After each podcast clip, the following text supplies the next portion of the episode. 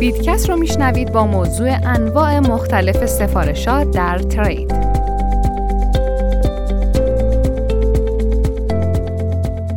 خب همونطور که می‌دونین انواع مختلفی سفارش در ترید مثل مارکت اوردر، لیمیت اوردر و استاب لیمیت به شما این امکان رو میده که در مورد نحوه انجام معاملات خودتون توسط کارگزار خیلی دقیق تر عمل کنید. اوردر گذاری چیه؟ اگه در حوزه ترید فعال باشین قطعا این کلمه رو شنیدین. با بررسی خود واژه اوردر گذاری یا اوردرینگ معنی اون مشخص میشه. کلمه اوردر در زبان انگلیسی به معنی سفارشه. معنی روون این کلمه هم ثبت سفارش یا سفارش گذاری میشه. یعنی کاربر در رقم مشخصی قصد خرید یا فروش ارز دیجیتال خاصی رو داره و نوع رمز ارز نرخ مبادله و میزان ارز دیجیتال قابل معامله رو در صرافی تعیین و ثبت می‌کنه. خب اولین موردش مارکت اوردر یا سفارش با قیمت بازاره. ساده ترین روش در انجام معاملات ترید که در سریع ترین زمان ممکن هم انجام میشه سفارش بر اساس قیمت لحظه بازار یا مارکت اوردر. توی این روش معاملهگر در تعیین نرخ خرید و فروش ارز دیجیتال دخالت و تأثیری نداره. مزیت این روش سرعت اجرا و انجام اونه. قیمت یک رمز ارز در بازار توسط کاربر تعیین میشه. به همین دلیل بازار همیشه به سمت قیمت که بیشترین سفارش در اون نرخ ثبت شده حرکت می‌کنه. در نتیجه قیمت لحظه بازار معمولا بیشترین مقدار حجم و جابجایی رو داره که نتیجه اون سرعت بالای اجرای سفارشات با قیمت بازار. کاربر باید دو تا اطلاعات رو وارد کنه. اول انتخاب نوع ارز دیجیتال قابل معامله و مد نظرش دومیش مقدار ارز پایه‌ای که کاربر قصد معامله اون رو داره. بعد از تنظیم این دوتا مقدار و انتخاب گزینه خرید یا فروش به صورت لحظه معامله ثبت و اجرا میشه. حالا میریم حالت دومش. لیمیت اوردر یا سفارش با قیمت معین.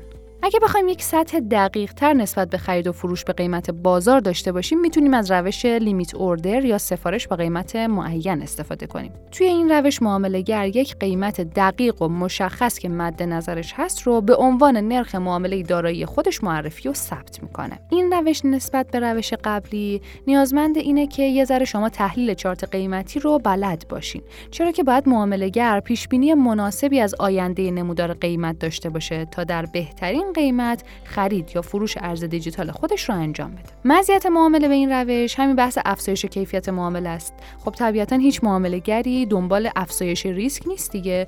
در نتیجه از طریق این روش کاربر می‌تونه در قیمت دقیقی که بر اساس تحلیل خودش به اون رسیده معامله رو نهایی کنه. توی این روش کاربر باید ارز دیجیتال قابل معامله و مد نظر خودش رو مشخص بکنه. مقدار ارزی که می‌خواد معامله کنه رو هم باید مشخص کنه و علاوه بر اون یک قیمت دقیقی که معامله گر برای خرید و فروش اون ارز دیجیتال در نظر داره رو هم باید وارد کنه.